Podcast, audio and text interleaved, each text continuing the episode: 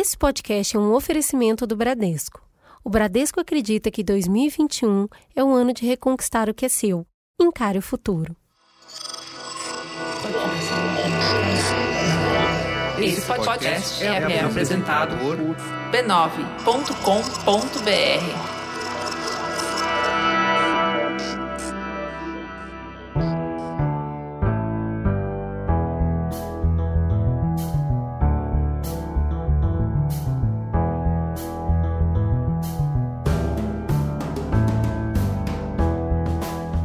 Mamileiros e mamiletes, sejam bem-vindos ao nosso espaço de encontro com respeito e empatia. Eu sou a Juva Lauer. Eu sou a Cris Bartz e esse é Mamilos, o podcast que faz jornalismo de peito aberto. Se prepara que hoje a conversa tá quente.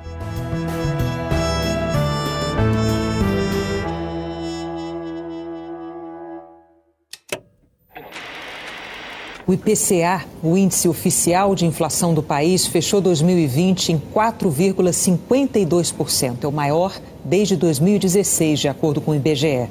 E foi na hora de abastecer a geladeira que os brasileiros mais perceberam essa alta dos preços, principalmente a população com renda mais baixa. E o preço do tomate, hein, minha gente? Nas alturas, né? Muita gente, na verdade, deixou de comprar esse fruto. Alguns consumidores estão preocupados com o almoço de Páscoa. É que um dos itens que não pode faltar na mesa de algumas famílias, a batata inglesa, tá bem cara, viu, gente? O produto sofreu um aumento de 80%. Pode isso? O arroz, pacote de 5 quilos, 40 reais, isso é quase que precisava chamar o GAT, é, ou o BOP, ou o GOI, é, Grupo de Operações Especiais. O litro da gasolina vai subir 23 centavos, quase 9%. No ano, o reajuste acumulado já supera os 50%. O aumento para o diesel vai ser de 15 centavos, 5,5%. O combustível já subiu quase 42%. O IGPM, conhecido como Índice do Aluguel, subiu 2,94% em março e já acumula alta de 31,10% em 12 meses. Com a pandemia, um velho conhecido dos brasileiros volta a sentar na mesa. Inflação é um termo bastante específico da economia. Um pouquinho de inflação é normal, saudável e até esperado para a maioria dos países. A economia é complexa e dinâmica, e qualquer alteração acaba refletindo no todo como um dominó. A inflação começa a virar um problema quando a taxa dispara. Isso indica que tem algo a mais pressionando a economia. E a gente nem precisa dizer qual é o algo mais dessa vez, certo? O Brasil está entrando num patamar novo e ainda mais perigoso da pandemia. O alerta é da Fiocruz. Não é só que a pandemia bagunçou as regras do jogo. É que ela subiu no tabuleiro, derrubou todas as peças, depois virou a mesa.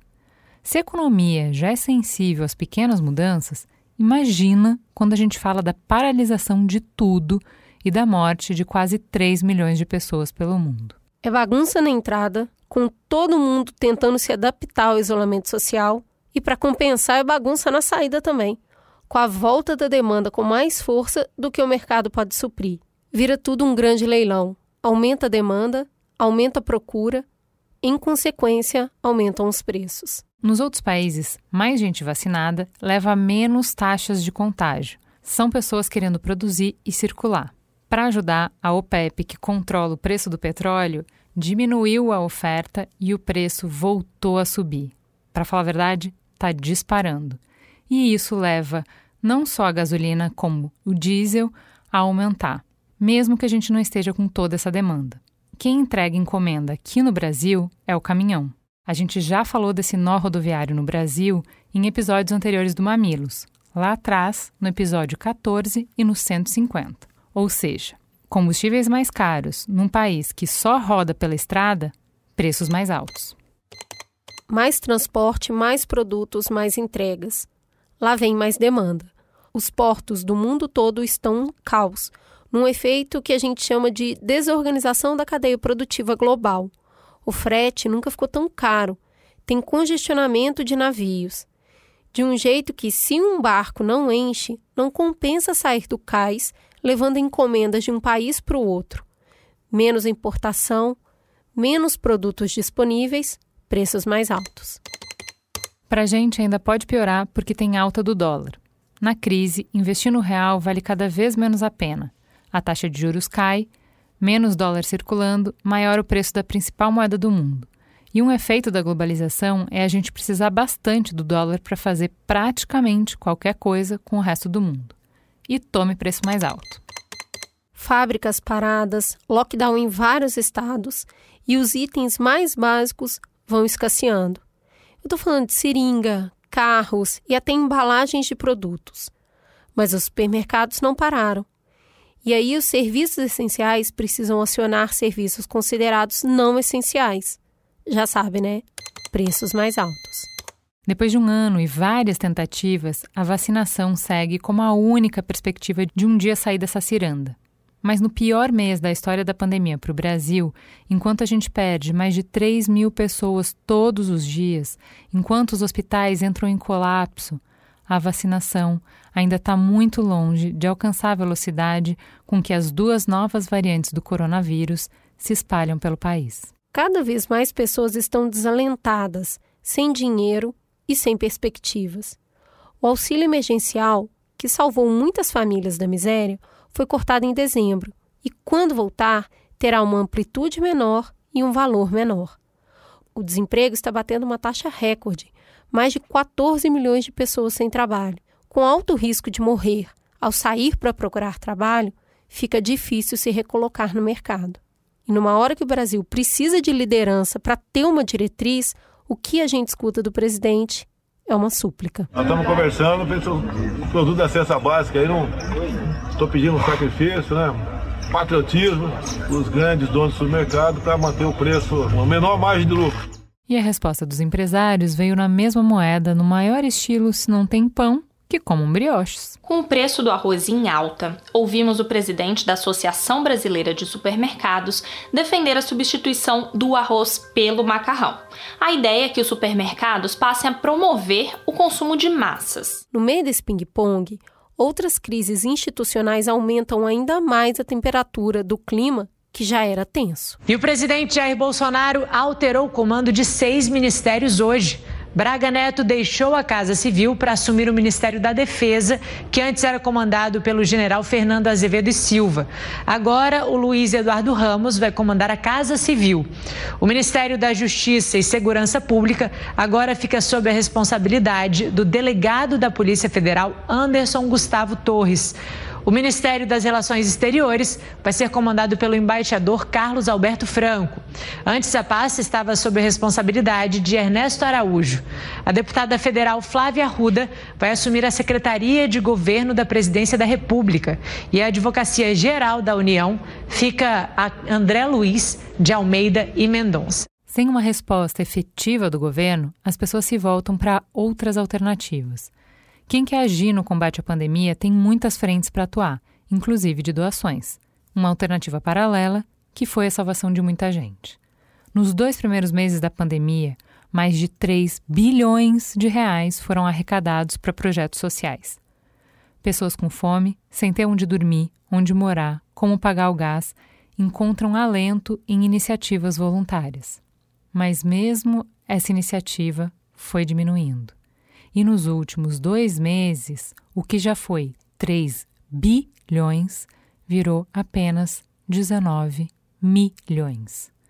E a tendência, infelizmente, é só diminuir. A situação das famílias em Paraisópolis está bastante complexa. Aumentou o número de pessoas desempregadas e aumentou também a fila de pessoas que pegam marmitas das mãos de Maria. Esse é o Gilson Rodrigues, presidente do G10 Favelas, líder comunitário na favela de Paraisópolis, em São Paulo, e que está à frente de uma iniciativa de distribuição de marmitas na comunidade chamada Mães de Maria. Para você ter uma ideia, nós tínhamos 10 mil marmitas sendo oferecidas por dia e agora elas variam entre 500 e 700 marmitas. Tem dia que nós temos pessoas na fila que saem sem poder levar sua marmita para casa. É uma situação de calamidade em que a fome aumentou bastante. É como se nós estivéssemos vivendo num país do home office e um país da fome. Nesse novo normal, as pessoas se acostumaram com a fome e com o desemprego. As doações diminuíram drasticamente e a gente percebe que isso tem feito com que a gente praticamente pare as operações. Temos feito uma campanha que é a hashtag Panelas Vazias, pedindo para que as pessoas nos ajudem se mobilizando através do nosso site www.g10favelas.com.br e nos doem. Quando nós falamos que servimos 10 mil marmitas por dia e agora são 500, parece um número distante. Mas se a pessoa puder doar uma marmita, alimentar uma família por 10 reais, doar 10 reais, já seria de grande ajuda. Se todo mundo ajudasse, teríamos uma situação muito melhor daqui para frente.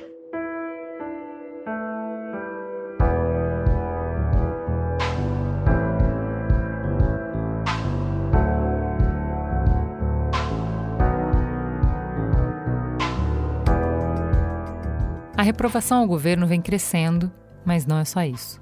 Os preços estão subindo, mas não é só isso.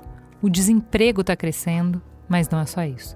O dinheiro que a gente ganha vale cada vez menos, mas não é só isso.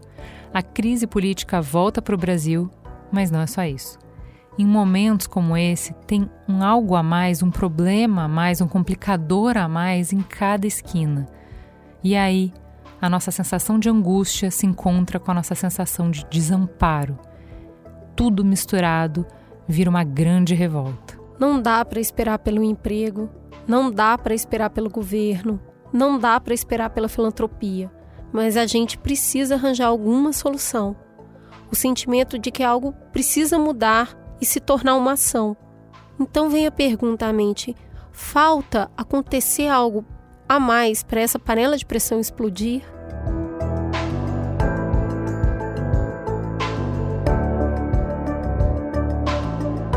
Para falar do aumento de preço, não dá para falar só de economia. É preciso falar de comida que vai para a mesa, das prioridades que a gente está estabelecendo como coletivo e da nossa capacidade de continuar escolhendo individualmente. Para isso, a gente trouxe duas pessoas muito interessantes para nos ajudar. Começando pelo Bruno Caraza, que é analista de política, economia e direito, é colunista no Valor Econômico e professor da IBMEC e na Fundação Dom Cabral. Ele é autor do livro Dinheiro, Eleições e Poder.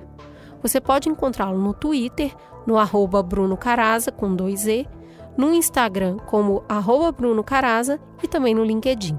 Para completar a mesa, Celso Rocha de Barros, doutor em Sociologia pela Universidade de Oxford e colunista de Política na Folha de São Paulo que você pode seguir no Twitter no NPTO.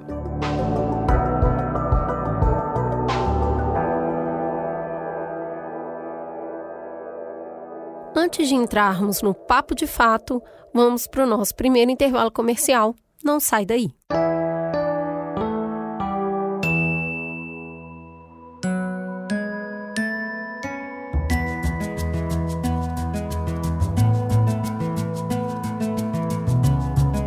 Quem gosta de podcast, acompanha porque é uma conversa íntima, ao pé do ouvido, gostosa de escutar. Mas conversa de verdade é uma via de mão dupla. A você que está nos escutando, primeiro a gente quer deixar um muito obrigado. Depois a gente quer te fazer um convite. Vem continuar a conversa com a gente. Nas nossas redes sociais é que o papo flui. Depois de acabar de escutar esse programa, vai lá no Instagram ou no Twitter contar pra gente o que, que você achou de tudo isso no Instagram, no Facebook, no Twitter. Você nos encontra no arroba mamilospod. A gente também está no LinkedIn, conversando com as empresas e com os profissionais mais diversos do mercado. Procura lá pelo Mamilos Podcast e vem ver tudo que está rolando de palestras e conversas corporativas.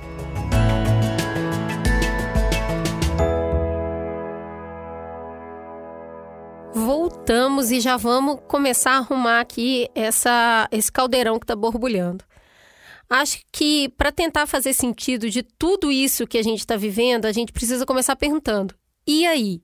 Nunca antes na história desse país, essa situação ela é realmente nova? Existe algum paralelo com o que a gente está enfrentando? Se sim, que tipo de paralelo vocês traçam e em que medida? Bom, acho que a pandemia é o grande ingrediente aí nesse caldeirão que vocês citaram que, que surpreende, né? Pegou todo mundo de surpresa, ninguém esperava isso no mundo, e de repente ela vira o um mundo é, de pernas para o ar. E o problema da pandemia, especificamente no Brasil, é que ela já pegou a gente de imunidade baixa, né? Para usar um trocadilho infame aí, né? A situação do Brasil já não era boa, né? O Brasil vinha aí de é, se começando a se recuperar bem lentamente, de modo bem frágil, incerto, inseguro, é, de uma recessão muito profunda, muito violenta que aconteceu aí 2015, 2017, 2018. É, a gente vinha num, num, período de tentativa de colocar a casa em ordem, né, principalmente na, na questão fiscal do Brasil, é, e a pandemia chega e joga tudo para o alto, né?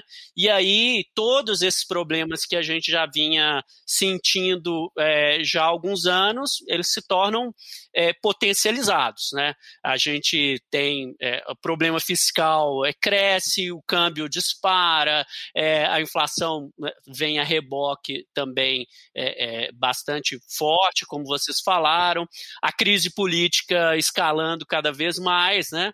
Então, num contexto pegou o mundo todo de surpresa, é verdade, mas pegou especialmente, de uma forma especialmente cruel aqui no Brasil, com uma reação política muito ruim, né, por parte do governo, de políticas públicas, e é isso que a gente está vendo aí, né, se, se havia um falso dilema no passado entre escolher salvar a economia, salvar a saúde, né, a gente foi empurrado para um abismo onde, onde não resolveu nenhuma coisa nem outra, né? muito pelo contrário. Então, acho que é, é, esse o pano de fundo aí que a gente está metido agora. Celso, a gente já teve situações no Brasil de muitas epidemias, muito descontrole financeiro. Então, a gente já enfrentou problemas muito sérios de saúde, problemas muito sérios econômicos. As duas coisas misturadas é, é a primeira vez. Mas o que eu queria entender é se você consegue traçar algum paralelo do que tem hoje com o que já teve no passado. Eu acho que não. Eu acho que realmente a situação atual é bem pior mesmo do, do que o resto, pelo, por uma coisa que o Bruno disse. É, a gente já teve é, crises econômicas muito profundas, né? no começo do, dos anos 80 teve uma terrível, no começo dos anos 90 teve uma terrível. É, se fosse só isso, a gente sabia mais ou menos o que, que, o que, que se faz, enfim, é, é, sempre doloroso, mas tem remédio e todo mundo sabe qual é o remédio, enfim. É, da mesma forma, a gente já teve problemas de saúde pública sérios, é, esse aí é mais sério até do que outros que a gente teve recentemente, mas também não, é, não chega a ser um mistério, quer dizer, assim, a, a, os países que conduziram bem o combate à pandemia seguiram uma receita mais ou menos simples, fizeram isolamento social, a, compraram vacina lá em, em abril, maio do ano passado, se não me engano, os primeiros contatos do Dória com a China foram em abril, uma coisa assim. Porque todo mundo sabia que quando aprovasse a demanda ia explodir, então, enfim, tinha que começar cedo. Né? É, então, assim, não foi, não era nada também impossível de lidar. Assim, obviamente, em nenhum cenário a pandemia seria fácil, tranquila, etc. Isso aí todo mundo sabe. Mas o Brasil é, tem muitos problemas, mas não ser capaz de vacinar a gente não é um problema que a gente tinha. Assim, isso a gente sabia fazer como país rico. Assim, a gente tinha a mesma capacidade de fazer isso que um país rico. Até melhor do que alguns, né? Por exemplo, o Brasil faria muito Exatamente. melhor do que os Estados Unidos, por exemplo. Eles estão penando nenhuma. lá porque eles estão tendo que desenvolver uma estrutura que eles não tinham, né? Exato.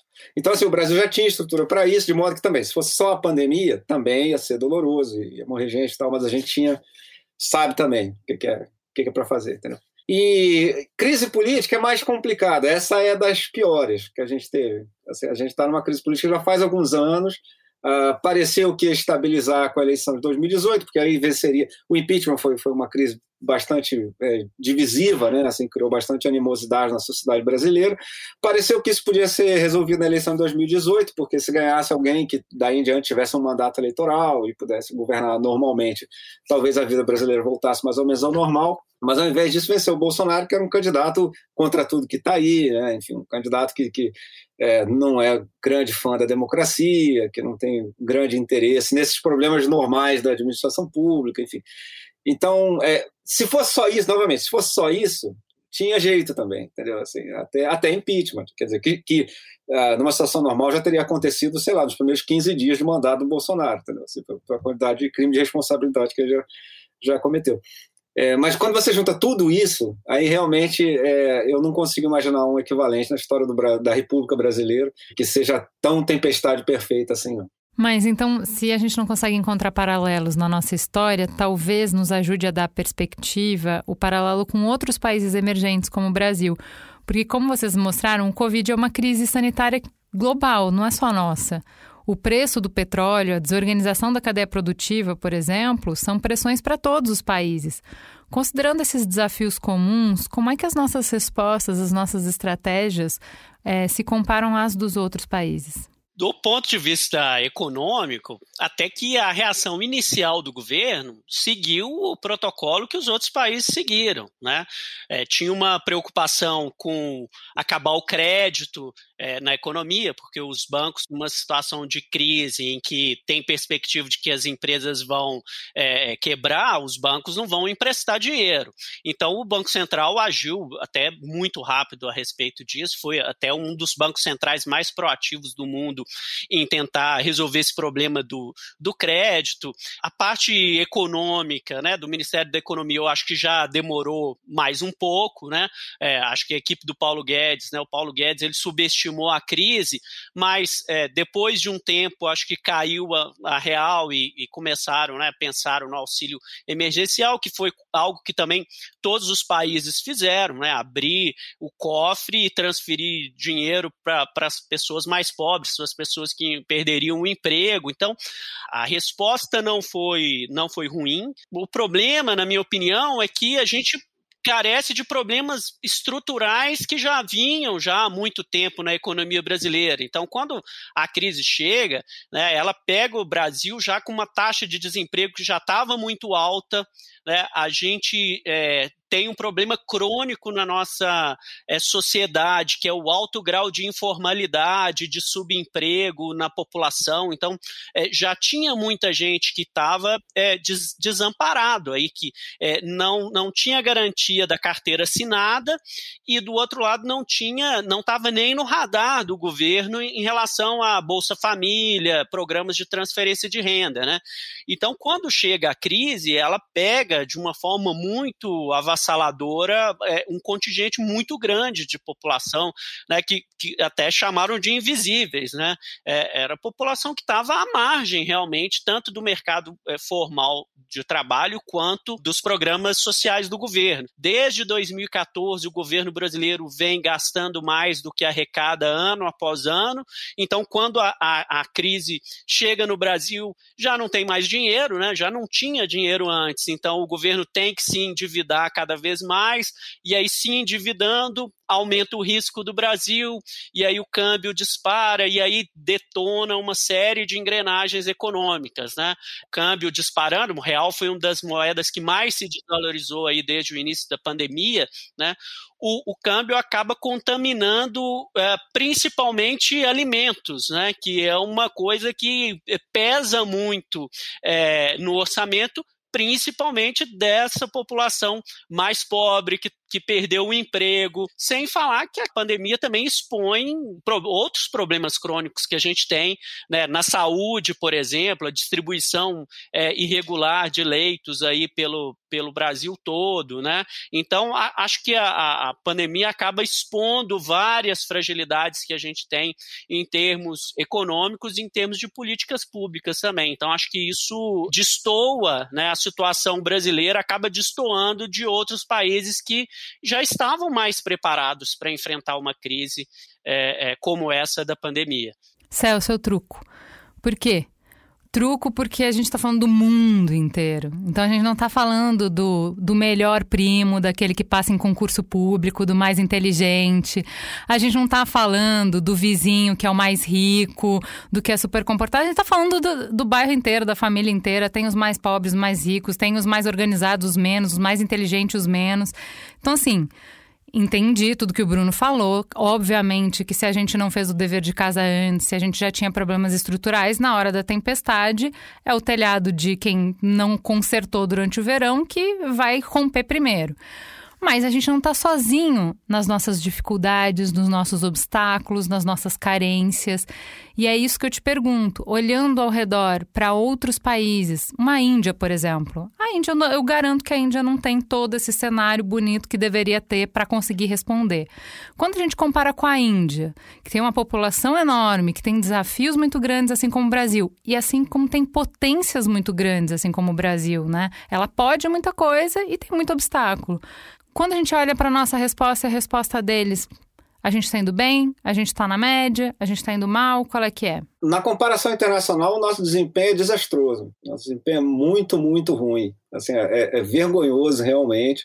É um dos pontos baixos da história brasileira, o tamanho do vexame que o Brasil está dando internacionalmente no momento.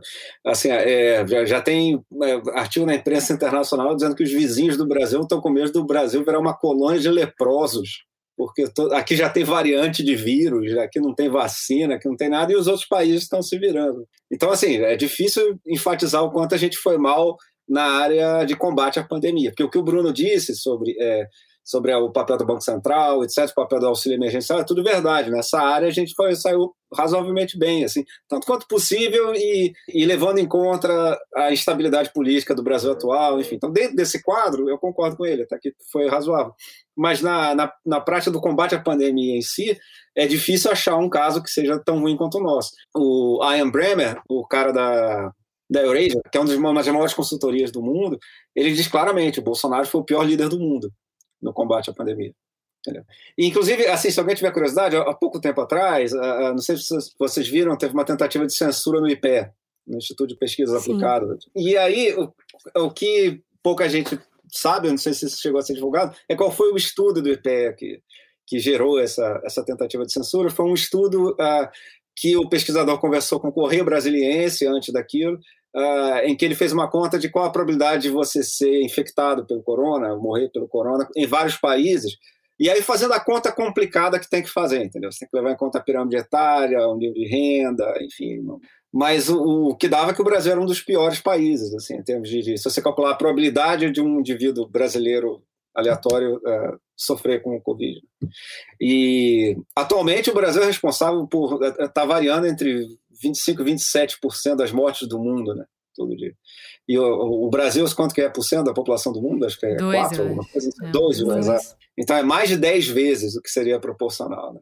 Então, assim, é um absoluto desastre, assim, é uma absoluta catástrofe, assim, é um negócio que até assim, a gente não tem palavras para descrever um negócio desse, entendeu? Então, assim, basicamente o Brasil está ferrado porque o Brasil não combateu direito a pandemia. Entendeu? E assim, eu tenho até, assim, é um eufemismo dizer que não combateu direito, né? Assim, o Brasil foi, foi, o governo federal, o governo Bolsonaro tem uma política absolutamente desastrosa de negacionismo, de sabotar, não, não basta não fazer nada, né? Tem que sabotar as iniciativas de isolamento social que os governadores e prefeitos tentaram fazer, e ele não comprou vacina. Se fosse um roteirista de novela, tava todo mundo xingando, né? Que isso não é, é possível. Não assim, serve assim, não, não, roteiro aí, de filme. Exato, o presidente chegou a falar, não vou comprar vacina. O que que... Ô, ô assim? Bruno, eu queria dar um passinho atrás quando você estava fazendo toda essa análise técnica econômica e você citou o, o, a variação cambial. Outros países do mundo também abriram esse cofre, ofereceram é, auxílio e isso também passa pelo processo de endividamento, de gerar esses papéis para poder distribuir. E o que, que aconteceu com o nosso câmbio de tão diferente para a nossa moeda ter desvalorizado tanto, já que outros países também fizeram isso? Faz sentido o valor que o dólar está hoje? É, isso é uma conjunção aí de, voltando, né? É, problemas do passado com problemas do presente, né?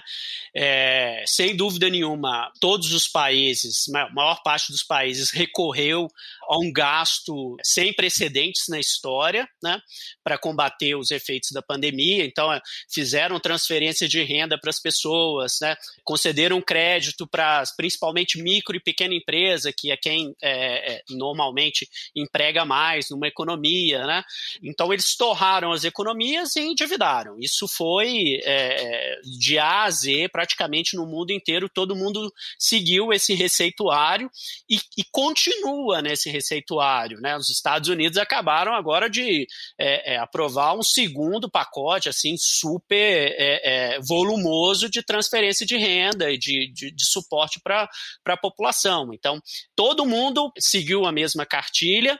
No início, observou-se uma desvalorização do câmbio praticamente de todas as economias, né? principalmente porque no início havia uma incerteza muito grande, tinha aquele debate, vai recuperar em V, vai recuperar em U, né? aquela sopa de letrinhas lá, é W, é Z, né? não sabia, então é, houve um estresse no câmbio generalizado no início do ano passado, mas à medida que os países foram implantando as suas políticas, é, tanto econômicas quanto de combate, né, de saúde a, a, ao Covid, as pesquisas de vacinação também foram dando é, sinalizações positivas de que teríamos uma vacina logo, né, é, tudo foi voltando ao, ao, normal, né, exceto países com problemas é, crônicos e, e, uma péssima gestão da crise. Né, então, ou por um motivo ou por outro, né, Brasil, Argentina, Turquia foram países que vivenciaram, vivenciam um estresse muito grande em relação ao seu câmbio. É, e no caso é, brasileiro, né, tem esse problema fiscal nosso, que já era crônico, né, é, é, já vinha de muito tempo, porque o câmbio, na verdade, ele é um jogo que envolve várias pessoas que estão ali nesse mercado. Né? O câmbio é um, um grande mercado onde é, é, importadores, exportadores, grandes fundos de investimento, gente que quer trazer dinheiro, gente que quer mandar dinheiro do Brasil lá fora, todo mundo se encontra. Né? As pessoas costumam falar assim, o mercado, mas o mercado são milhares de agentes que estão interagindo ali diariamente, né? E esse tal mercado começou a ver que as coisas não estavam boas aqui no Brasil, né? Seja porque a gente já tinha problemas graves, é, seja porque a nossa é, é gestão da crise é, estava absolutamente é, é, desnorteada, né? O governo não conseguiu coordenar minimamente esforços né, de União, estados e municípios para combater a pandemia. Então, os, e os números começam a mostrar, né? Vai crescendo o número de mortos, o governo não, não encaminha uma solução para vacinação. As, esses agentes começam a, a, não são bobos, eles começam a ver, opa, peraí, é, é, a crise lá no Brasil vai ser mais grave e mais duradoura do que no resto do mundo. Então, as coisas no mundo vão se normalizando, vão se encaminhando, mas tem alguma coisa errada lá, e, e isso acaba pressionando o câmbio. Então, o que você está dizendo é: esse estudo do IPEA que o Celso estava falando, que mostra que o Brasil tem a, a pior condução da pandemia, ou quer dizer que o brasileiro tem mais chance, probabilidade de morrer de Covid do que no resto do mundo. Se a gente não tem acesso a esse estudo, o câmbio pode ser um índice, um jeito de nos contar isso, que é o câmbio diz qual é a confiança que o resto do mundo tem de que vai dar ruim. É, o câmbio é como se fosse um termômetro dessa visão desses agentes a respeito da saúde da economia brasileira. Né? É, é, a gente observa, monitora a economia brasileira igual médico, né? Tem medidor de pressão, tem termômetro, né? Tem os aparelhos que medem os batimentos cardíacos, estetoscópio, né? Quando a gente vai analisar a economia, a gente olha vários indicadores, né? Inflação é um deles, de atividade industrial, de consumo das famílias, é, e o câmbio, ele é uma variável muito importante nesse, é, nesse aspecto, porque ele dá uma uma, medida em tempo real, né? Porque é, negociada ali a cada, a cada segundo, né? Então, o câmbio estando disparado, né, como ele, ele está no Brasil já há algum tempo, ele reflete sim que o paciente Brasil não vai bem, né? E isso preocupa, porque ele retroalimenta uma série de outros problemas, né? Como a inflação por exemplo. Então tá, já que crise pouca bobagem, com esse cenário super complexo que vocês já falaram, a gente soma problemas bem domésticos, como essa instabilidade política que a gente estava citando, o Celso estava citando antes. Então, a gente acabou de ter mudanças nos ministérios que o Bolsonaro fez, a crise com os militares. A gente acabou de ouvir, antes de começar a gravar, que o Guedes está ameaçando desembarcar de novo. Como que isso acrescenta tensão nesse, nessa panela de pressão, como e quanto a política interna do Brasil influencia essas dificuldades que a gente está enfrentando? Como que a política influencia no preço do tomate, por exemplo? Politicamente, assim, o, Brasil elegeu em 2018 um desses um, um líder que é um dos populistas autoritários, né, que foram eleitos ao redor do mundo, mais ou menos começando um pouco ali na crise de 2008 e, e se agravando um pouco nos anos recentes. É, o Brasil foi, foi, um dos casos em que aconteceu isso. Não, não é um, uma peculiaridade completa do, do, do, nosso país. Assim, isso aconteceu em vários lugares. Assim, houve uma certa crise da democracia, assim, não necessariamente o fim da democracia. Isso é uma coisa que tem que ficar claro. É, do mesmo jeito que, por exemplo, a crise de 2008 não acabou com o mercado ou o capitalismo, mas é uma crise. Quer dizer, as coisas funcionam pior nesse momento. E no Brasil, uh, esse populista autoritário, que é o Bolsonaro, tem uma peculiaridade com relação aos seus congêneres no, no resto do mundo, que é a sua ligação com as Forças Armadas.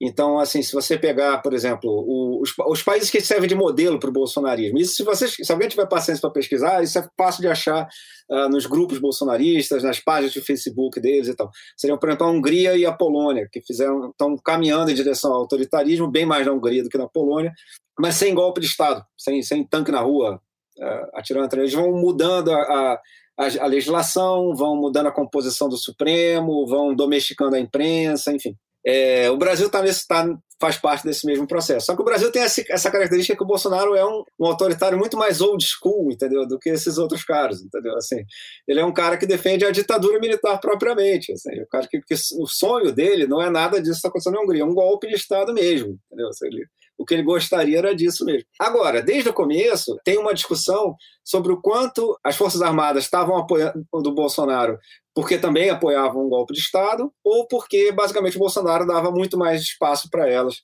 no governo. Não só em termos de cargos e verbas, etc., mas também em termos de possibilidade de, de, de influência política mesmo. Assim, não, não é só interesse mesquinho. Enfim, os caras têm uma visão deles. Enfim. E aparentemente a gente chegou num ponto em que o Bolsonaro, na semana passada, parece ter, ter pedido para as Forças Armadas que elas se comportassem de maneira mais golpista. Ele quer que o exército seja o exército dele. Ele quer ser tratado como comandante do exército. E o Pujol, que era o chefe do exército até outro dia, desde o começo do governo Bolsonaro, ele deixou claro que essa não era dele. Ele falou: tá bom, você quer encher de milico aí no governo, você pode encher, tá tranquilo, eu acho ótimo, eu voto em você, tranquilo mas aqui eu vou tocar o meu exército aqui profissionalmente separado. E o Bolsonaro odeia isso, naturalmente, porque parte do jogo deles é dele constantemente ameaçar o golpe de Estado, sendo ou não capaz de implementar, mas a ameaça cria um impasse e aí ele negocia a saída. E dessa vez, aparentemente, ele, ele, foi, ele foi longe demais, assim, ele, ele superestimou as próprias forças, porque ele pediu para os caras fazerem isso, para eles saírem em defesa do governo. Aparentemente, ele queria que o Pujol criticasse a decisão que tornou o Lula elegível. Uh, ele queria que uh, as Forças Armadas se manifestassem contra o lockdown. Entendeu? Ele queria post em redes sociais, né? Então, assim, Exato. uma grave pressão sobre influenciadores digitais. Né? Exato. Né? Não, e, e, no fundo, assim, ele quer um post do ministro do Exército, porque o post do ministro do Exército não é o meu post, certo? Assim, entendeu? Se você não cumprir o que eu digo no meu post, não tem risco nenhum de você levar um tiro. Entendeu? Ao passo que o, o Exército está armado, certo? Então, assim, se, o post do, do, ministro do Exército é uma coisa completamente diferente. Então, ele tentou aparelhar radicalmente as Forças Armadas. Ele sentiu que ele estava fraco, por, por esses motivos todos que a gente já falou, porque a economia vai mal, porque o combate à pandemia foi um desastre, e resolveu dar aquele passo além na, na, no aparelhamento das Forças Armadas. E a, é cedo para dizer que o risco acabou e tal, mas até agora deu errado para ele. Essa rodada ele perdeu, porque o Pujol que ele queria tirar acabou saindo, mas os chefes da Marinha e da Aeronáutica saíram também em solidariedade, e o sucessor do Pujol foi escolhido por antiguidade, o que parece ser só um critério meio neutro, mas nesse contexto específico, o cara que foi escolhido por antiguidade é da linha do Pujol. Deu bem ruim. E não é só que ele é da linha do Pujol. Ele é um cara que era responsável pela área de saúde do Exército e que dentro do Exército seguiu todas as recomendações da OMS. Putz, eu vi a entrevista com ele, eu fiquei muito brava. Pois é, entendeu? Ele fiquei então muito é um brava. Eu falei, vocês sabiam Exato. tudo isso? E aí a saúde estava na mão de militar, como é que a gente tá nessa zorra, pois é. cara? É. Porque era uma entrevista falando, ai, o exército fez tudo é. certo, a gente não perdeu ninguém, a gente... Eu falei, vocês estão de brincadeira, frase muito né? Boa, se tem um lugar é. para o jovem brasileiro hoje estar protegido é dentro dos nossos quartéis. E deve ser mesmo, entendeu? Então, assim, é, esse cara se tornar o, o chefe do exército no momento é uma senhora derrota para o Bolsonaro, entendeu?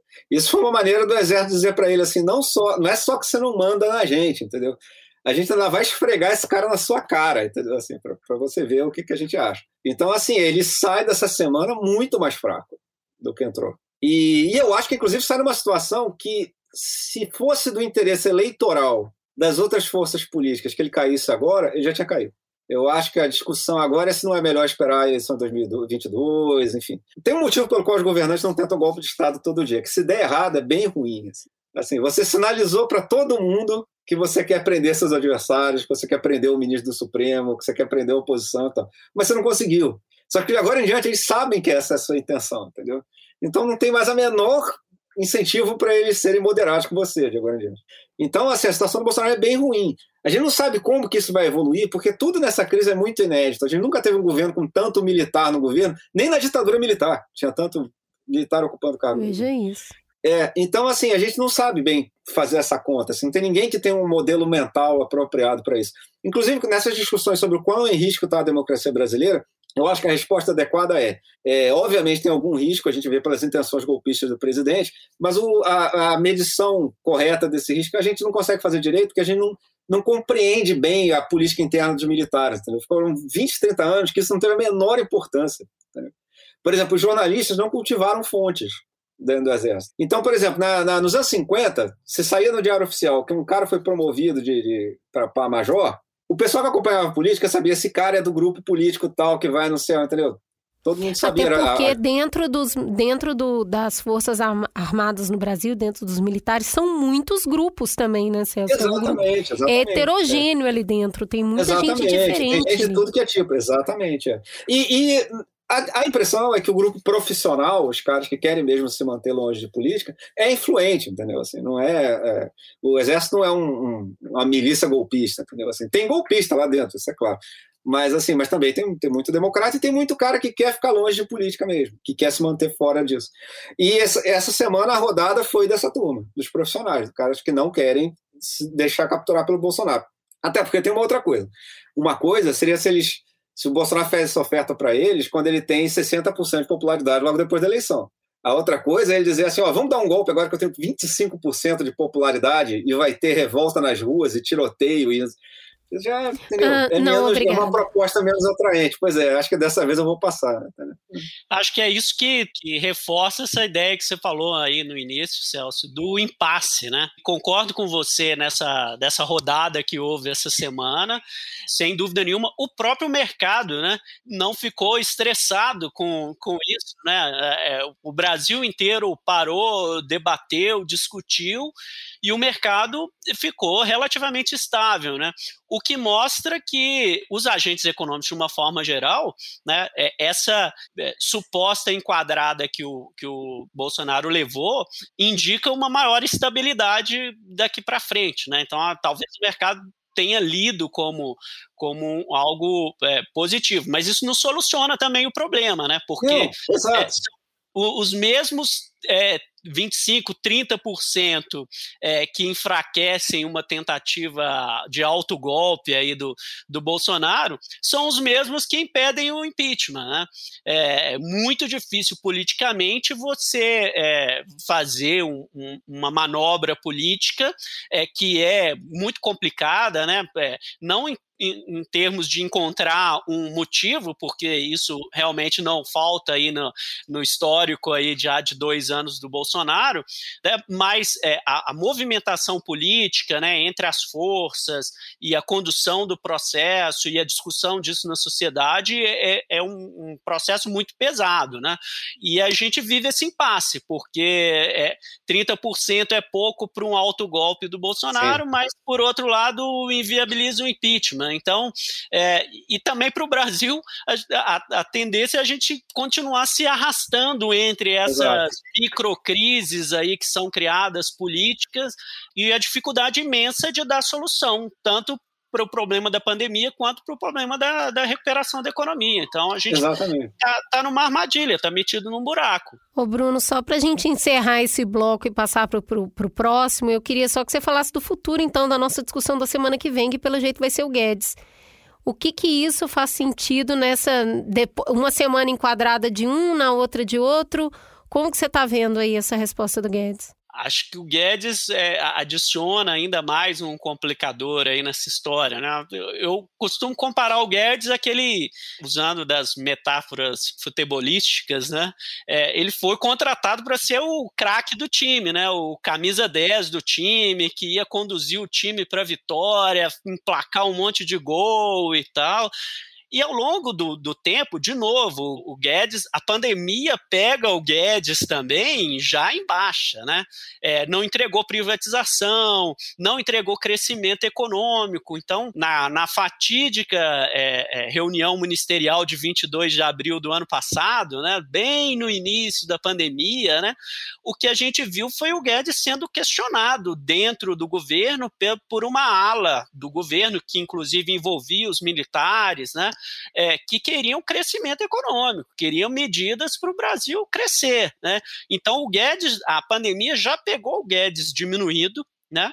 E à medida que a situação econômica ela se agrava, é, é, eu brinco que o Guedes vai recuando. Então ele virou meio campo, depois virou volante, agora ele está zagueiro, né? Ele está tentando conter alguma coisa ali para parar o 7 a 1 né? Stop Chutão para frente e vamos embora. É, é, bola para o mato que o jogo é de campeonato, né?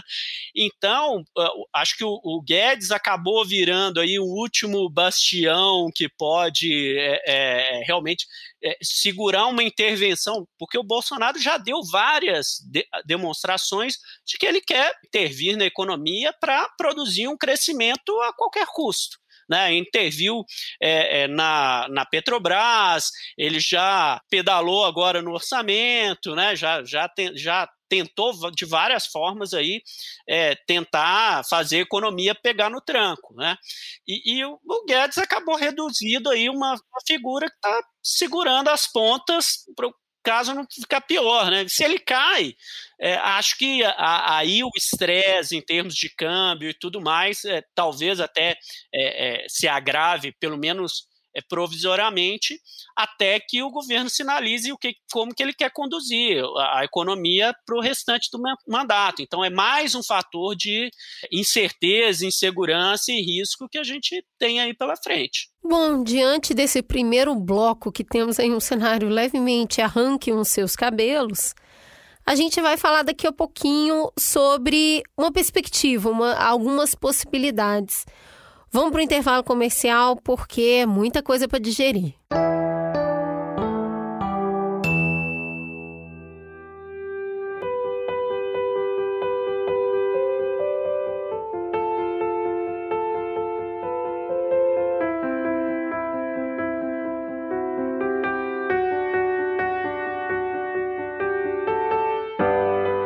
No episódio anterior do Mamilos, a gente trouxe de volta o Era uma Vez, uma minissérie com cinco episódios lançada em fevereiro do ano passado e que agora tem um feed próprio.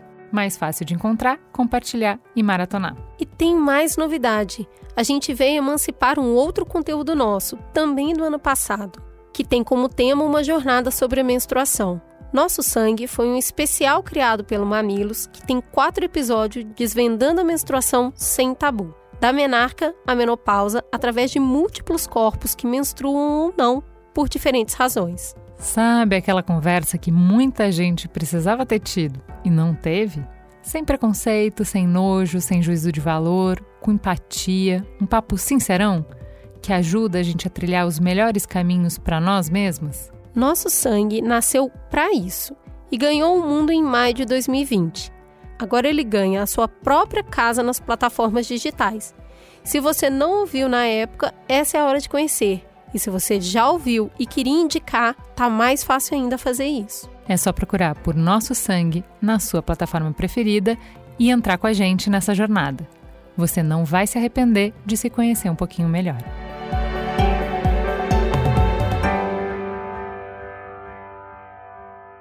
Voltamos então. E aí, para abrir esse bloco, eu queria perguntar o que, que a gente pode esperar dos próximos meses. Então, assim, a gente explorou bastante é, as implicações de tudo que está acontecendo, por que, que é, os índices estão dessa forma, o, como que uma coisa interfere na outra. Mas e agora? O que, que vem por aí? O que, que a gente pode esperar dos próximos seis meses? No Brasil, hein? Isso é longo prazo. é, assim, nos próximos seis meses, acho que não tem muito o que esperar, não. Eu acho que o, o desastre da pandemia está contratado. Assim, eu acho que tinha que ter comprado vacina, não comprou. Enfim, a gente, eu estou na torcida aqui para esses governadores e prefeitos conseguirem fazer alguma espécie de, de lockdown, ou de, enfim, dessas medidas parciais de isolamento, é, que, que à medida que a crise se prolonga vai ficando cada vez mais difícil politicamente, mas eu torço para eles tentarem. É, esses caras estão tentando, a gente tem que respeitar, porque eles estão arriscando a reeleição deles, entendeu? Consideração por Não, estão incinerando, né, cara? O que o Dória, assim, é. Posso abrir agora porque eu detesto o Dória, odeio. Mas assim, o que o Dória tá fazendo tem que tirar meu chapéu. Vou ser obrigada agora a tirar o chapéu, porque o cara tá incinerando a carreira dele. Acabou. Exato. Acabou. Não, e tem uma coisa que é o seguinte: assim, o Dória foi o cara que comprou vacina, gente. Por isso. Ele era para ser o cara que, nesse momento, devia estar tá liderando todas as pesquisas. Devia... Eu também não gosto dele, não, assim, nunca votei nele, não, não, mas o fato é o seguinte: quem, quem comprou a vacina foi esse cara. Então, uhum. enfim, o normal, num país que a política estivesse funcionando normalmente, seria esse cara, enfim. É, tá, e ele só está apanhando, entendeu? Então você vê que as coisas estão bem disfuncionais, né? E eu não vejo o que, que pode acontecer nos próximos seis meses que corrija isso, entendeu? Eu acho que assim esse quadro acaba quando a vacinação atingir um certo nível que, que de fato a economia possa voltar a funcionar mais ou menos, a ocupação de leitos sem UTI volte a um nível administrável. Aí, aí a gente começa a pensar o que a gente vai fazer, entendeu? É, mas, por enquanto, nesses próximos meses, assim, o que a gente pode fazer é todo mundo tomar cuidado. Uh, pelo amor de Deus, ninguém sai de casa, enfim, todo mundo usa máscara. Porque, assim, eu acho que em termos de resposta do poder público, ou em termos de alguma coisa que pudesse acontecer por acaso, que melhorasse a economia ou tal, é, seria irresponsável ser otimista nesse momento. Ainda bem que o Bruno tem uma visão diferente. Bruno, por favor, nos conte contraponto para tudo isso. Meu Eu Deus, tenho um né? plano aqui, né? É, tira do bolso um plano. É. Imaginas, né, gente? Porque é realmente uma situação muito complicada, né? É, acho que essa queda do Pazuello demorou muito a acontecer para a gente ter qualquer perspectiva de, de evitar o pior, né? Como o Celso falou, as mortes já estão contratadas, né? É, a gente não sabe se vão ser 400 mil, 500 mil, 600 mil, mas reverter esse processo agora, né? É, demora muito tempo, né? Para a disseminação do vírus é, cair, né? E, e, é muito difícil você ampliar também a rede hospitalar, por mais que você contrate também leitos de UTI, não tem equipe, e aí também não tem kit, intubação, então começa, o, o cobertor é curto, né? E isso é, é, gera uma situação que é dramática, que a gente está vivendo sem perspectiva, né? Por outro lado, você pensar do ponto de vista econômico, né? Vem a segunda, terceira, segunda ou terceira rodada aí do, do auxílio emergencial, né? É, a gente sabe que o auxílio emergencial ele tem um efeito efêmero, né? Obviamente melhor do que nada, mas é, ele não resolve todos os problemas que a gente tem. Ele não resolve o problema de popularidade do Bolsonaro, né? Porque a gente viu, enquanto teve o auxílio, é, a popularidade dele se recuperou, né? saiu o auxílio, ela caiu. Por mais que eu tenha uma nova rodada de auxílio agora, primeiro, ele não vai durar para sempre. Segundo, ele é bem menor do que foi. É, terceiro, ele vai frustrar muita gente porque ele, é, ele vai, ele tem um, uma amplitude menor do que foi o do ano passado. Então, tem muita gente que está esperando receber o auxílio e não vai receber. Então, a gente não sabe o o quanto que isso vai impactar em popularidade do Bolsonaro e a gente não sabe o quanto que isso vai ser uma injeção de recuperação da economia. Né? Fazendo um exercício meio poliana, né? aqui, tentando ver o copo que está ali é, quase vazio, né, como é, é, um pouco cheio, né, pouquíssimo cheio. Tem a vacinação que aos trancos e barrancos ela está avançando, então é, pode ser que surjam novas, né, a Fiocruz engrene aí um processo de produção mais acelerado, o Butantan, chega alguma vacina aí da, da Índia, da Rússia, né? Então, aos trancos e barrancos isso pode avançar. A, a recuperação mundial pode ajudar, né? À medida que os outros países do mundo eles é, saiam, né? Estão vacinando, saiam da crise, eles vão comprar soja, vão comprar minério, né? A gente sabe que as commodities estão subindo aí, então vai entrar dólar, pode ser que o câmbio é, é, recue um pouco. Então, mas são todas variáveis muito na incerteza e muito na torcida, né? A gente está muito numa fase de tentar ver algo positivo, tentar ver uma luz no fim do túnel, do que contando mesmo com elementos, né? Que não, não tem um plano de recuperação econômica, não tem um plano de é, combate ao Covid, não tem um plano de isolamento nacional, né? A gente está batendo cabeça, na verdade, e contando com uma ajuda externa, né? Seja via vacinação, seja via economia mundial é, crescendo, né? É, é um cenário que, se pensar nos próximos seis meses, né, é, é continuar, vamos continuar vivendo com crises políticas, declarações chocantes do Bolsonaro, número de gente morrendo e, e, e como sair dessa situação. Né? O governo não, não apresenta um plano para sair dessa, dessa enrascada. Deixa eu perguntar uma coisa aqui. Vamos imaginar um cenário em que o Bolsonaro ou saia empichado, ou fique tão desmoralizado que vire um, um fantoche, não faça mais nada, só fique sentado na cadeira e deixe as pessoas trabalharem, né? Uh, considerando o que vocês falaram no primeiro bloco, de que não era difícil, era seguir uma cartilha, de que não é muito elaborado, não tem que inventar nada, não é igual o plano mega super elaborado que a gente fez para derrotar a inflação lá no plano real, que foi um negócio estudado no mundo inteiro. Parabéns, gênios brasileiros, criaram a roda pela primeira vez. Não, faz aí o que está todo mundo fazendo que meio que já vai dar. Nesse, num cenário em que vai um ou dois meses por essa é, é, deterioração do, do apoio da base do Bolsonaro, de alguma maneira ele parasse de atrapalhar. De alguma maneira, as pessoas pudessem simplesmente trabalhar e fazer o que elas têm que fazer. Como é que a gente desarma essa, essa bomba de pressão? Quais são os passos? Como é que a gente poderia fazer? E quando que a gente consegue rescindir esse contrato que vocês falaram? Eu fiquei muito impactada por essa frase de que as mortes já estão hum. contratadas. Então, estão contratadas até quando? Se a gente mudar o, o gestor agora, né? Por um, um, de um jeito ou de outro, ou magicamente, só num cenário hipotético. O que, que a gente consegue desarmar e quão cedo?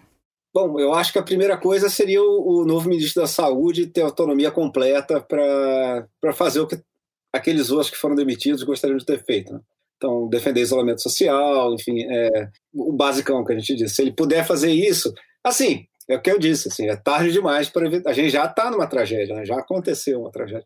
Mas assim, faz diferença sim morrer mais 10 mil, menos de 10 mil, certo? Então, é, isso ele pode fazer, isso é possível fazer. Assim. E aí eu acho que depende muito disso que, que o Bruno falou, assim, depende muito da, da situação internacional da oferta de vacina. A gente tem que torcer para esses países que compraram a vacina, vacinaram sua população, o pessoal melhorar, cair muito o índice de casos e a oferta de vacina uh, melhorar internacionalmente, e aí, pelo amor de Deus, você tem que comprar, né? Assim, então, que isso eu acho que eles vão fazer, assim, eu acho que isso eles entenderam fizeram errado. Eu acho que isso todo mundo entendeu ali, que, que fizeram muito errado. Então, isso é o, é o, básico, a gente precisa comprar a vacina que aparecer, tem que comprar e ver.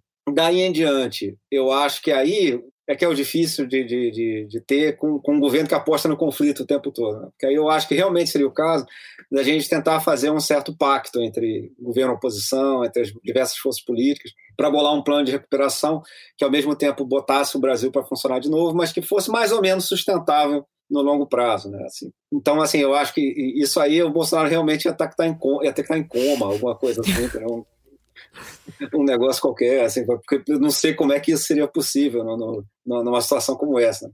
Mas, enfim, mas isso eu acho que esse seria o ideal, seria a gente fazer um, uma, uma discussão de um plano para sair disso, que vai envolver gastos públicos, etc. Uma situação que, como o Bruno sabe melhor do que ninguém, e é capaz de ser do que ninguém mesmo, o, os gastos públicos estão numa situação, acho, o Tesouro está numa situação bastante confortável, né? assim.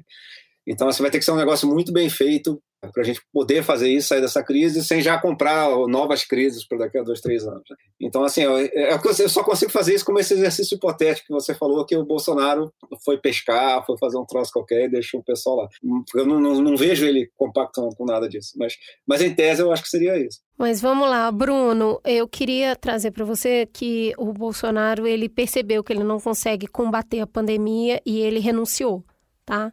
E agora quem entrou no cargo reconhece a gravidade de tudo que a gente está passando e vai tomar as medidas necessárias.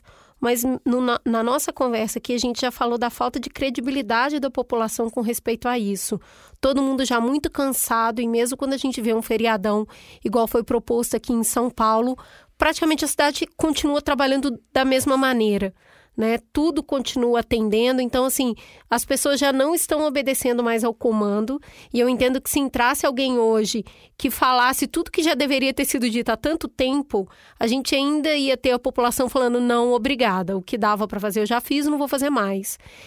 E, e, nisso a gente, eh, esse programa se propôs a falar sobre o preço da comida, o quanto as pessoas estão voltando a passar fome pensando numa realidade que, mesmo que a gente conseguisse trazer uma nova proposta para a melhoria da saúde das pessoas e a partir disso a gente já entendeu que a economia vem, o que, que dá para fazer para as pessoas não morrerem de fome, já que de Covid a gente está com tanta dificuldade? É, eu concordo com vocês que, que o o, o, cenário é bem complicado, né? O Celso falou no início daquela cartilha, né, que todo governante ao redor do mundo seguiu, né, de combate tanto à pandemia quanto aos efeitos econômicos dela, né? A, agora é um cenário bem diferente, né? Como você colocou, fica muito difícil você falar para a população agora para ficar em casa depois de um ano com 20 milhões de pessoas que estão ou desempregadas ou que desistiram de procurar emprego desemprego, né? Eles nem entram na estatística do desemprego, né? Saiu ontem no, no IBGE, né? Você tem 14 milhões de pessoas desempregadas e 6 milhões que desistiram de procurar emprego. Então tem 20 milhões de pessoas, são 20 milhões de chefes de família, né? Que estão aí é, é, sem renda. É, é muito complicado ter uma saída fiscal para apoiar essa população com esse, é, é, essa situação que a gente já se encontra, né? Por mais que você é, recorra a endividamento, o endividamento vai gerar mais pressão sobre o câmbio, o câmbio vai gerar mais pressão sobre alimentos, né? Para voltar aí ao tema inicial da, da inflação. E, na verdade, do ponto de vista da gestão da saúde, né? também a gente não tem muito onde seguir para resolver essa situação, porque a gente não pode, não tem como, num passe de mágica, ter vacinação para todo mundo no curtíssimo prazo e nem expandir de forma muito expressiva leito de UTI, é, kit de intubação e, e por aí vai. Né? Então, na verdade, o que a gente tem pela frente, e isso, independentemente né, do comportamento do Bolsonaro, mesmo se o Bolsonaro não tivesse aí, já exigiria de qualquer governante no país, numa situação agora, uma política mesmo de contenção de, de, de danos, né, de ver o o que que dá para fazer para tentar é, reduzir um pouco essa trajetória aí da, da, da, Covid. Então, é algo muito difícil, é algo que eu acho que a classe política, inclusive, acho que acordou para isso agora. A classe empresarial brasileira, eu acho que finalmente caiu a ficha, né? A gente viu recentemente aí a, a carta e as manifestações né, do empresariado, é, de, de, de, banqueiros, né? Então, acho que é, caiu a ficha, acho que é, todos esses agentes, né, seja do mercado, seja da classe política, já estão se articulando para, de uma certa forma, tentar encontrar algum tipo de saída. E agora o, o que vai ser chave aí vai ser o comportamento do Bolsonaro, né? Porque se ele partir para o confronto, né, fica muito difícil buscar soluções, né? Na verdade, ele vai jogar gasolina aí no, nesse incêndio que está tomando conta do Brasil. Então, é, é, difícil pensar em soluções mesmo. É, é a gente é, ficou numa encruzilhada complicada e, e vai exigir muito debate, conversa, articulação para para buscar soluções mínimas aí para esse caldeirão aí. O Celso, tem muita gente querendo entrar nessa presidência que vai pegar um país em cacos, hein? É. Pensa nisso, Bolsonaro, é. tá, seja ele a continuar ou qualquer outra pessoa que venha substituí-lo numa próxima eleição, é interessante ver uma disputa política tão grande é, para uma nova eleição quando o novo presidente pegaria esse país com uma população devastada emocionalmente economicamente. E uma coisa que eu nunca vou esquecer é que é uma época que a gente está sem sonho. Isso eu nunca vou perdoar. Viver numa época onde a gente não tem sonho. A gente olha para os nossos filhos e fica se perguntando: como é que a gente vai fazer? Que hora que a gente volta a ter escola, amigos, avós, liberdade para ir na rua? Então, eu, eu acho até interessante por que tem tanta gente querendo assumir. Isso aí é a confiança do homem branco hétero cis, ou, ou Celso? Como é que é isso? Vou resolver, hein? Passa a bola pra mim, toca pro pai. tá 7 a 1 amigo. São 49 Exato, do segundo exatamente. tempo e você tá lá na, na beira do é. campo aquecendo aqui, ó. Toca pro pai, escala eu, me chama. Exatamente. Deixa que eu resolva. Eu acho que parte é isso, sim. Agora, eu acho também que tem outra coisa. Tem um pouco isso que o Bruno falou antes. Pode ser que algumas coisas ajudem. Assim, é o que eu digo: o que não tem cenário otimista é enquanto não vacinar, entendeu? Isso aí não tem nada para fazer. Mas eu suponho, pelo amor de Deus, né, que, que até o final do ano isso já esteja bastante encaminhado, né, que 2022 a questão da vacinação já esteja mais ou menos resolvida, mesmo que não plenamente, enfim. Com o pessoal vacinado, aí a gente começa a recuperar alguma funcionalidade. Né? E aí eu acho que isso que o Bruno falou de, de, da situação da economia mundial, por exemplo, pode ajudar bastante o próximo presidente. É, se você tem uma alta de commodities agora, e tem gente que inclusive acha que vai ter uma alta meio longa, que vai, vai ter uma, um outro período bom, isso certamente deve ajudar o próximo presidente. É, talvez essa próxima eleição seja boa de ganhar, assim, dependendo do, dessa situação da economia internacional, porque tem eleição que é melhor perder. Entendeu? Imagina o cara, o cara ganhou e tem a pandemia logo em cima dele. Né? Mas assim, talvez a próxima seja boa de ganhar, talvez tenha essa questão do cenário internacional ajude. Também tem o fato de que talvez o, o, o, o isso eu já, já noto claramente no sistema político, assim, há um certo cansaço de, de, de, radicalização entre os políticos, entendeu? Assim, o pessoal já tá Nossa, tá... que saudade do Temer, olha Exato. isso.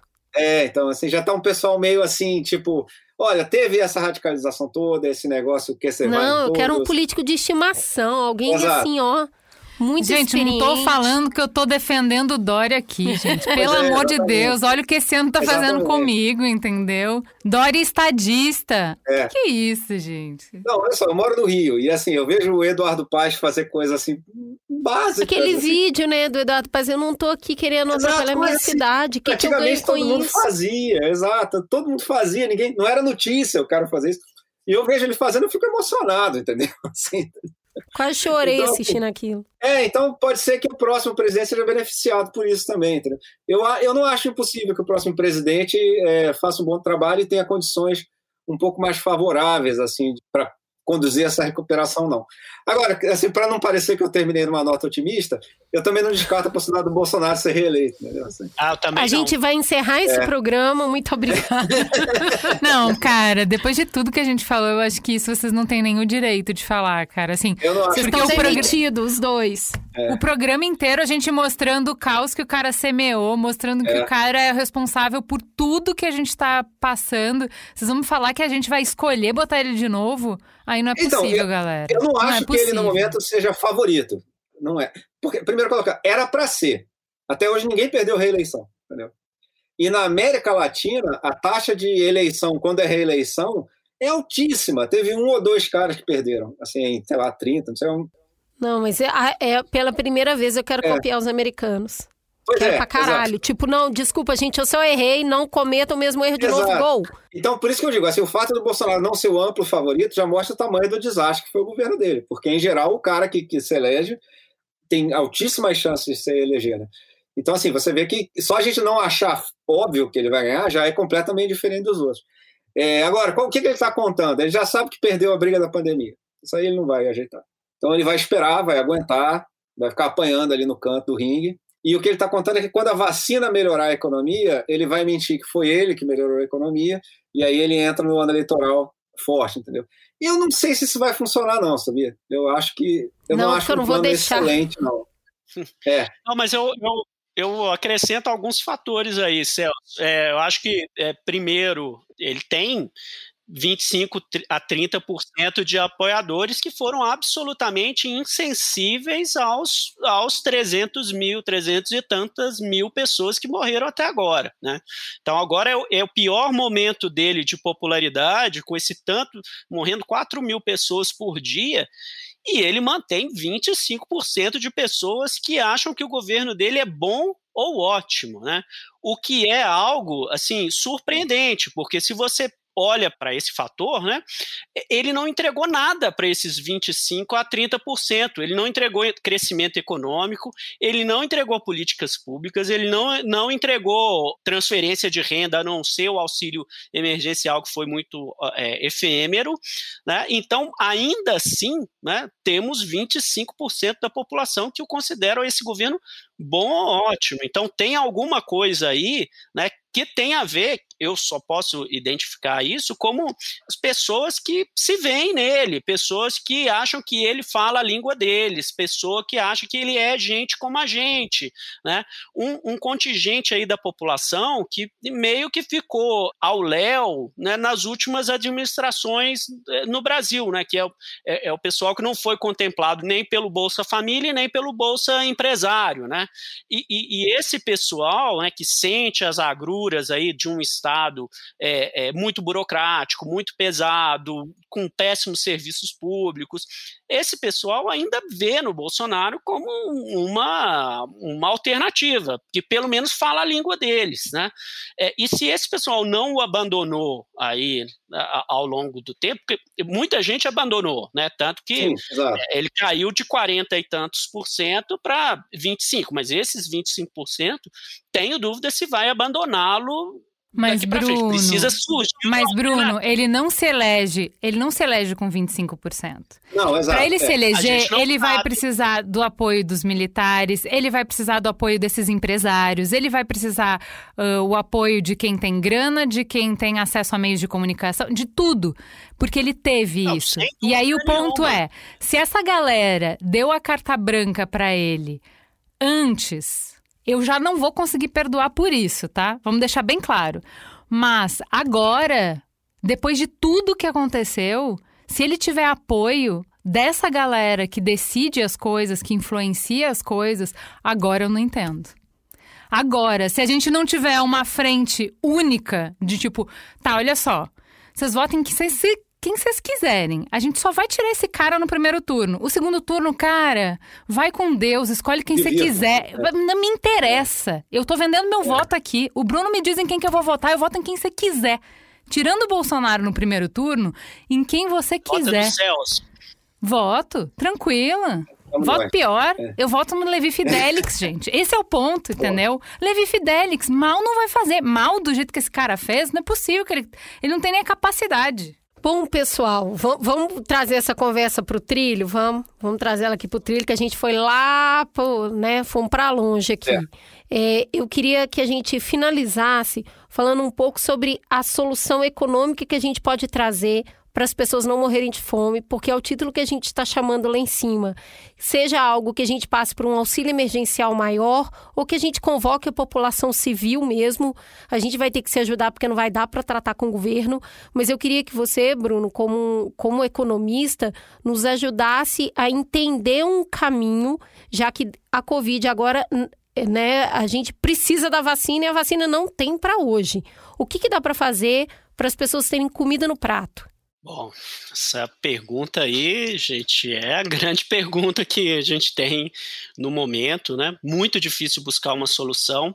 A gente teve perto de ter encaminhado esse problema de uma forma é, mais racional, né? Lembrar lá atrás, no, no início do auxílio emergencial, surgiu até a equipe do Paulo Guedes propôs você é, repensar vários programas sociais e concentrar isso num grande Bolsa Família turbinado, né? Você pegar vários programas é, que são pulverizados aí, é, faz um catadão de recursos é, é no orçamento federal, vamos rever aí uma série de isenções fiscais, vamos é, é, realmente pensar num esforço de buscar recursos e concentrar isso numa injeção de renda para as pessoas.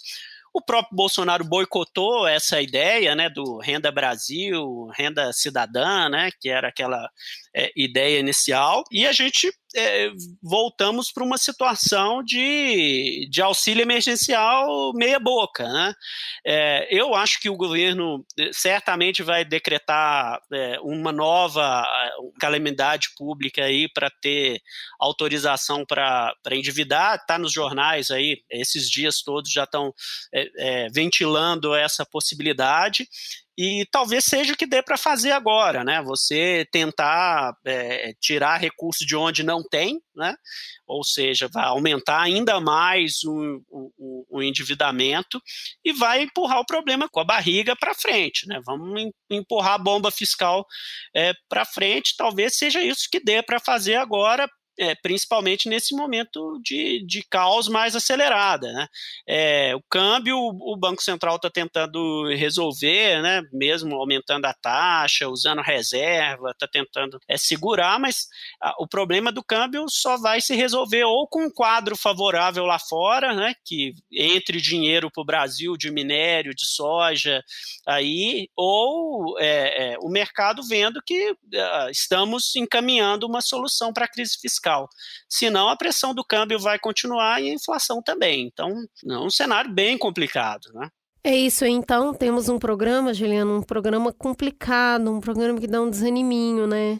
Tá tipo assim, muito realidade esse programa, né? Então, mas é, é, precisa um pouco, né? É, tem hora que a sepoliana chega a ser um desrespeito com quem está sentindo na pele o, o maior impacto de tudo que a gente está vivendo, né? Porque eu gosto muito uh, da correção da, da analogia, que é a gente não tá todo mundo no mesmo barco, né? A gente tá todo mundo sob a mesma tempestade.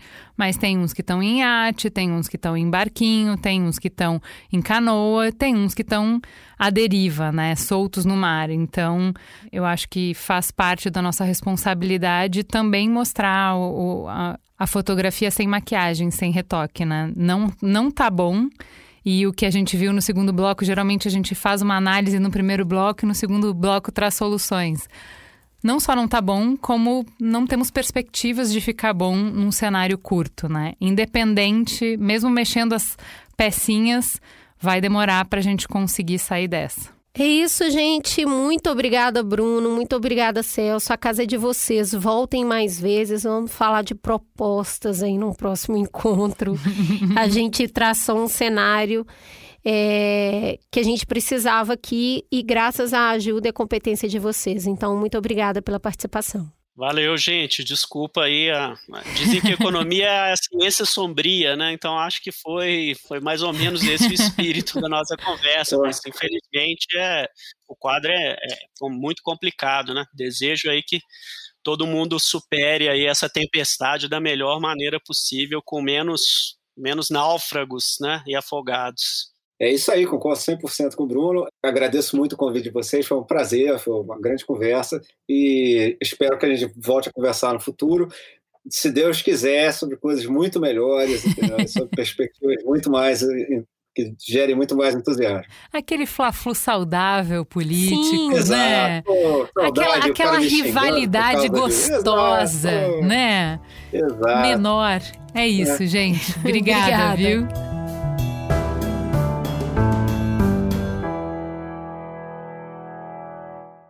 E aí, Cris, como é que bateu essa conversa para você? Tem um primeiro ponto que eu queria conversar, que é quando a gente passa por todas as análises iniciais ali nos 15 primeiros minutos de programa, que é o seguinte: se você for governar um país, você tem que conhecer a situação desse país, você precisa ter uma análise técnica muito forte, entender o que, que rege economia, saúde, educação, o que, que falta, o que, que são os pontos fortes e os pontos fracos.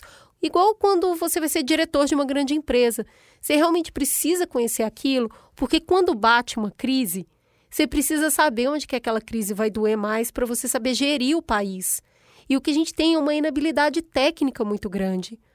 O que eu percebo é que a gente tem uma pessoa hoje no poder que não conhece o país que ela está, ela não conhece as instituições, como as coisas funcionam, como que uma coisa encadeia na outra e o corpo técnico que ela tem à disposição que vai fazer as análises e entregar essas análises para tomada de decisão.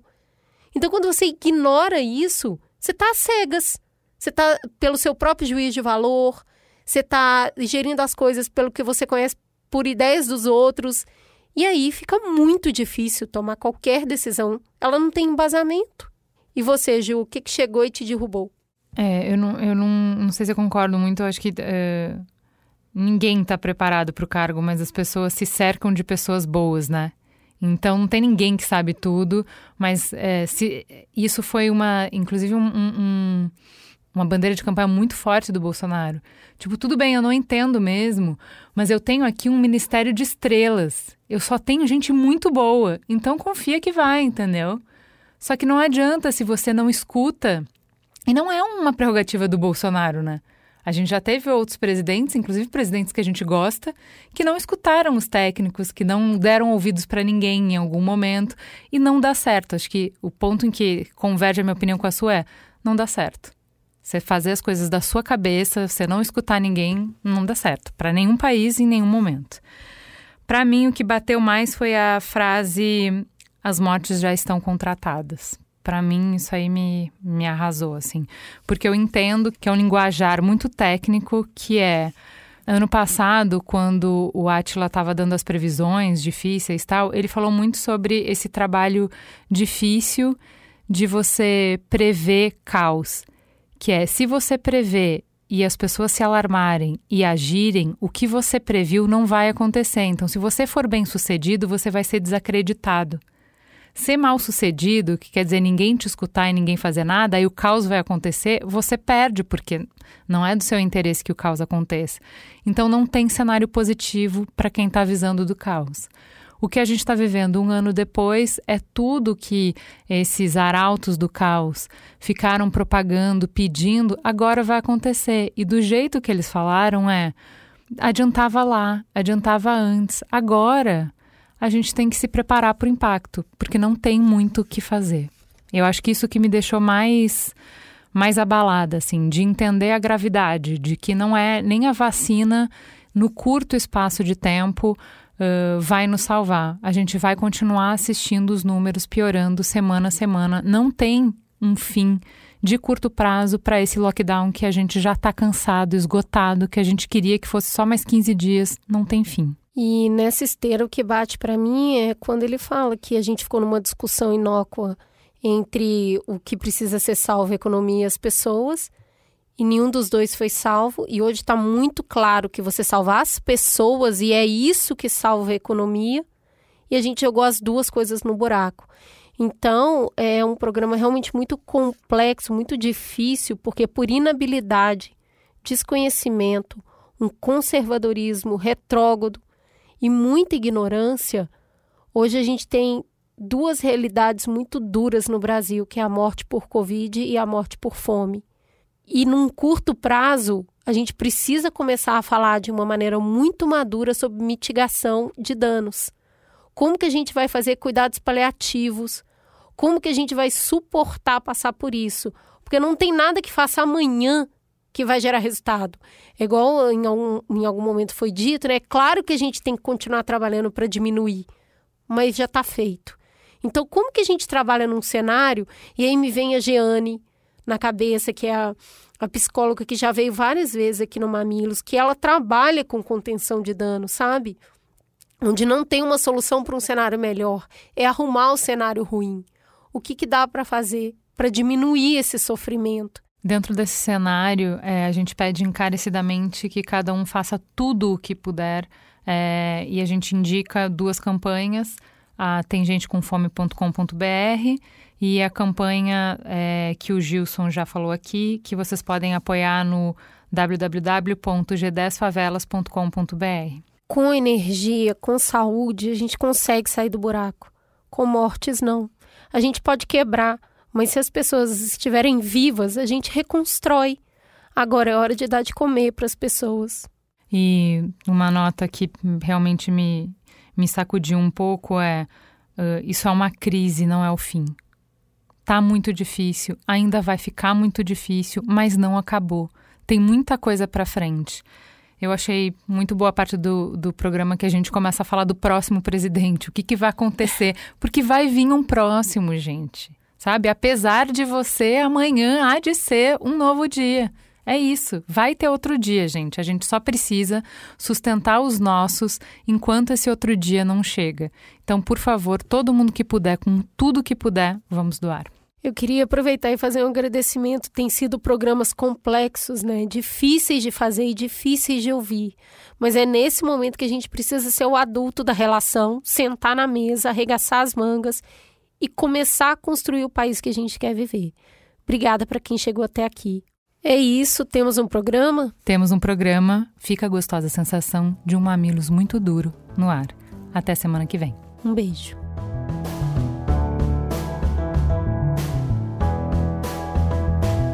Mamilos é uma produção do B9. Eu sou a Cris Bartz e apresento esse programa junto com Juva Lauer. Para ouvir todos os episódios, assina aqui o nosso feed ou acesse mamilos.b9.com.br. Quem coordenou essa produção foi a Beatriz Souza, com pesquisa de pauta realizada por Iago Vinícius e Jaqueline Costa. Nos programas de história, a curadoria e o roteiro ficam a cargo da Deia Freitas. A edição do episódio ficou a cargo de Mariana Leão e as trilhas sonoras de Andy Lopes. A publicação dos programas fica por conta do AG Barros. A identidade visual do Mamilos é trabalho de Johnny Brito e as capas da Elo D'Angelo. O B9 tem direção executiva de Chris Bartz, Juva Lauer e Carlos Merigo. A coordenação digital é de Pedro Estraza, Lucas De Brito e Beatriz Fioroto. E o atendimento em negócios é feito por Raquel Casmala, Camila Maza e Thelma Zenaro.